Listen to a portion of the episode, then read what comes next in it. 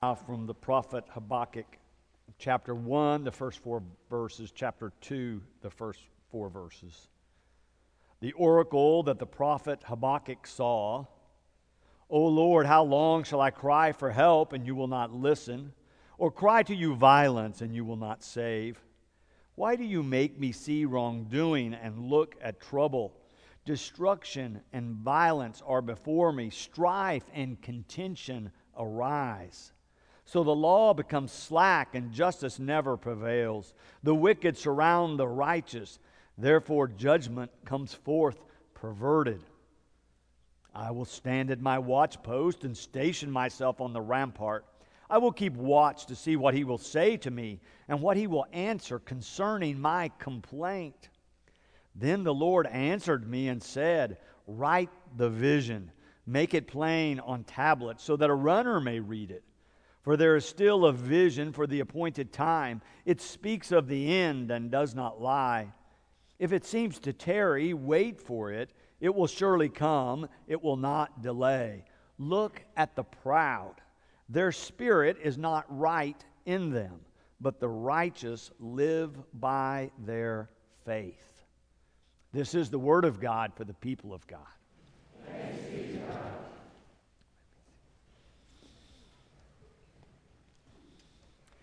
Was really quite startling to me as I was reading over this text early in the week how relevant it was as the author talks about violence and seeing wrongdoing and, and observing destruction and strife and contention all around.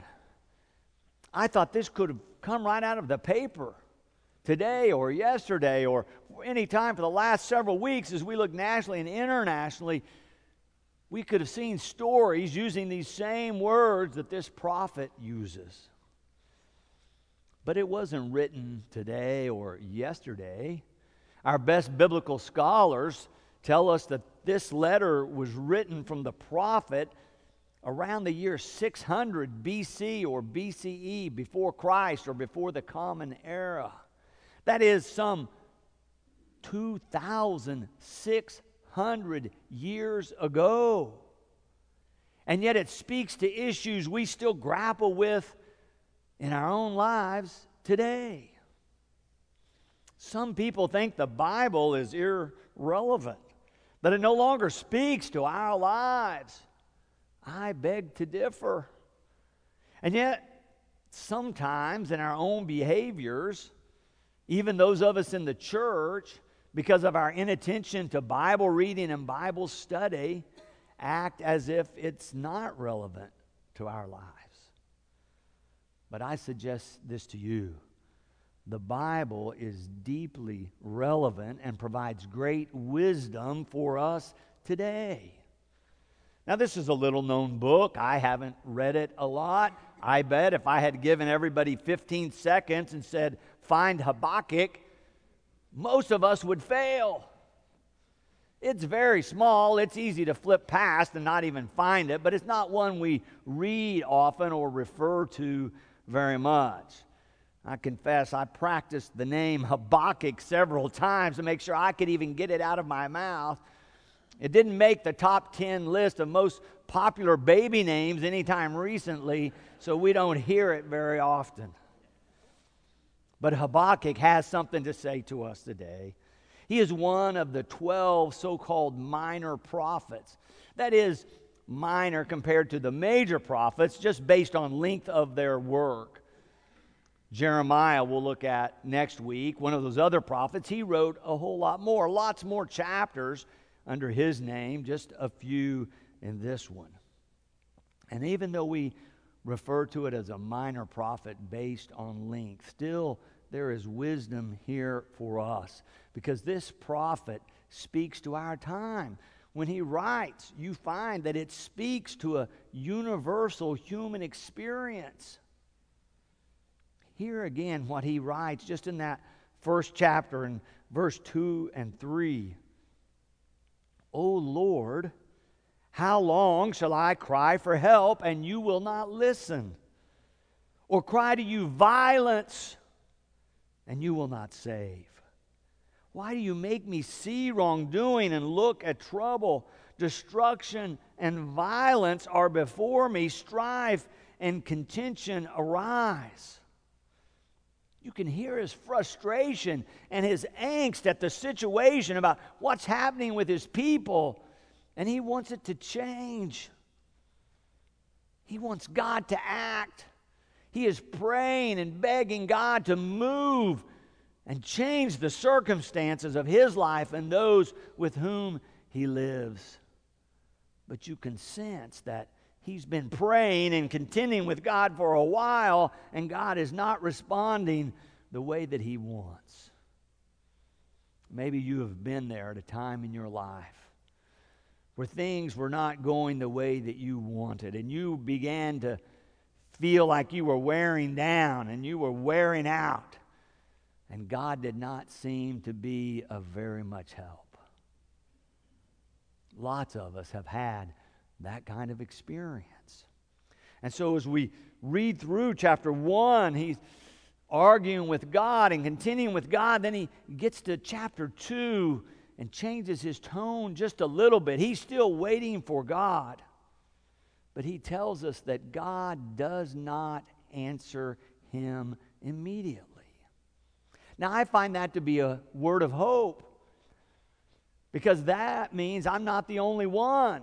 When I'm wanting God to do something, when I'm hoping God will change something, it's not happening on my timeline. It's not just me. I realize people of faith from across the ages have had to wait sometimes to see God at work in their lives. I find that to be a word of encouragement also to persevere in the face of circumstances that we do not want to endure. We find our faith encouraging us to persevere, to continue on. The very first verse in the second chapter, Habakkuk says he's going to do that very thing. He writes, I will stand at my watchpost and station myself on the rampart. I will keep watch to see what he will say to me. He's talking about God. I will keep watch to see what God will say to me and what God will answer concerning my complaint. Habakkuk is saying, I'm going to watch for God. I'm going to look for God. I'm going to keep listening and praying, expecting God to answer. So often, when we encounter difficulties and pain in our own lives, I think we give up too soon. Too often we quit on God and think God doesn't care about us, or we quit praying about our situation thinking God will not act. But Habakkuk gives us a different kind of model. Even though he's frustrated and angry with God in a sense, he says, I'm going to keep waiting. I'm going to keep looking. I'm going to keep listening because God is going to answer me.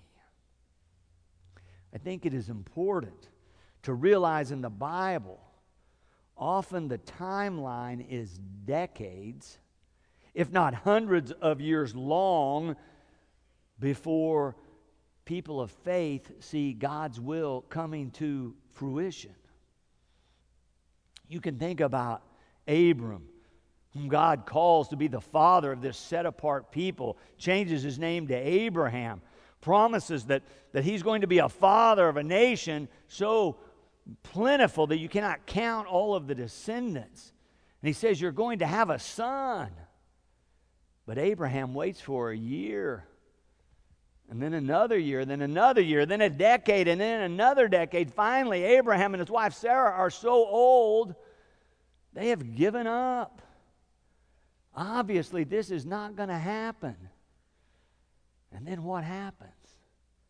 Sarah becomes pregnant and has a son, and God's promise is fulfilled. And the people of faith do begin to grow. Or you could remember the Exodus. When you began to read through the last part of Genesis and into the book of Exodus, you realize that the people of faith, the Hebrew children, have been in Egypt for 400 years. That's a long time to wait for God to act. But then Moses is called, and Moses comes, and they're very excited as Moses leads them out of Egypt, and they think, some of them at least, that when they cross the border, when they cross the Red Sea, that it's all going to be wonderful. But then they become really frustrated. And remember how long they spent in the desert? 40 years before God actually leads them to the promised land. It's a very different timeline than most of us are used to. We're so eager to have things instantly. We want quick answers. We like fast food and fast this and that. But the Bible has a whole different idea of time and how God is at work in that. I've thought of the early Christians. You know, it was 300 years between the time of Christ and before the Roman emperor recognized Christianity as a valid religious practice. 300 years, people praying for God's will to be done on earth as it is in heaven. We're still praying it today, 2,000 years later. God's timeline might be really different than ours. And Habakkuk is struggling with that but has a word of faith for us. Habakkuk reminds us and reminds his people that being people of faith means being a people of patience and perseverance. I don't think I'd really caught on to this idea until I was in seminary and was reading through one of the textbooks as they were describing God. And they said God was a power that works slowly but is finally the most effective force in reality. It doesn't always square with what we want when we want it. Yet Habakkuk gives us an example. Habakkuk stands by with an active expectation and prayer that God will answer him, that God is going to act, even though he doesn't see it at that present moment. In the second verse of the second chapter, after waiting, we're not told for how long, but obviously Habakkuk has been waiting. He writes, Then the Lord answered me. Then the Lord answered me and said, Write the vision, make it plain on tablets so that a runner may read it. The answer did come. Habakkuk had waited, and finally he says the answer did come. It reminded me of a story of a person who was struggling with his faith and struggling to see where God was at work in his life, and it wasn't happening quickly enough for him. There was a man that lived outside his town who was a monk, who was supposedly a wise person of faith. He went out to see him and he asked him, Why are some people like you able to follow God and seek God for a lifetime, and others of us struggle to stay with it even for a short period of time? The old monk pointed to his dog laying there next to him on the ground. And he said, Let me tell you about my dog. He said, One day when we were sitting here just like this, enjoying the calmness of the afternoon, all of a sudden my dog jumped up and began to bark. I looked up, and we could see a white rabbit in the distance. My dog took off after the rabbit. He was barking so much that all the dogs in the area heard him. They all jumped up, started barking, started chasing him. The rabbit went through a valley and through a creek bed and then ran up into the thicket. And quickly, once the rabbit got up into the thicket, all the other dogs quit following along. But he said, Oh, my dog. Oh, my dog stayed right with it. He went right after that rabbit all the way into the thicket and kept barking and chasing. He said, Do you understand? The man said, I don't think I understand. He said, Well, here it is. My dog had seen the rabbit. He knew there was a rabbit. All the others had rallied because they heard the barking. Habakkuk has seen the rabbit, if you will. He's had an experience of God. He knows that God is alive and well. He just can't understand how God is at work, but he's going to wait. until he sees it. He writes before we're finished there in verse 3 of the second chapter if it seems to tarry, wait for it. If it seems to tarry, wait for it. It will surely come, it will not delay. But we all know it's such a challenge to wait. When we have a vision or an idea and we think this is the one, when we have a timeline, even though it may be arbitrary, when we think things should happen and it doesn't, it's a challenge to wait. When we've been asking God for a while to help us out, to change something, and it doesn't change the way we had imagined, it's a challenge for us to wait. And yet, the people of faith throughout the Bible say, wait on the Lord. Wait on the Lord. If it seems to tarry, wait for it. I thought about that decisive moment. It turns out to be Jesus' last night on earth. He's had this meal with his disciples that we will commemorate and celebrate in a moment. And they've gone out to the garden. And he's praying earnestly that this cup of suffering might pass from him, that there might be another way out. But the soldiers come and arrest him. They run him through this trial. They begin to beat him and torture him, and then they hang him on a cross to die. I think if I had been in charge, if I had the power of the Father, I think I would have said, Enough already. He's on the cross. He's saying, My God, my God, why have you forsaken me? I think I'd have said, Okay, enough. Pull him down. Save his life. But God left him there on the cross, and he died. For three days, it looked like Jesus was crazy and that God was not trustworthy. God could not be counted on. But then on the third day, on Sunday, God raises Jesus from the dead. Oh, my idea was stop it, save him now. But God's idea was to allow it to happen so that he might save the world. Dr. Bryan Spinks is a professor at Yale Divinity School, he wrote a commentary on this passage. I want you to hear a few of the lines he wrote. He said, The prophet made his protest at God's apparent silence in the face of woe and then stood watch in the continued silence. God finally spoke, perhaps in a manner and way that the prophet did not expect. The Father was apparently silent in response to the cry of despair from the Son on the cross. The Son then had no option but to stand watch in the silence of death and the stillness of the grave. Only on the third day did God give an answer with a resounding vindication and act of love.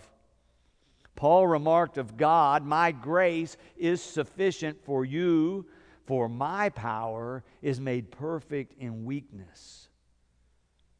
Dr. Spinks writes Here is a reminder that God's grace is most effective when we have finished our protest and outrage and are silent. The God of surprises then acts in ways we could never have imagined. Amen.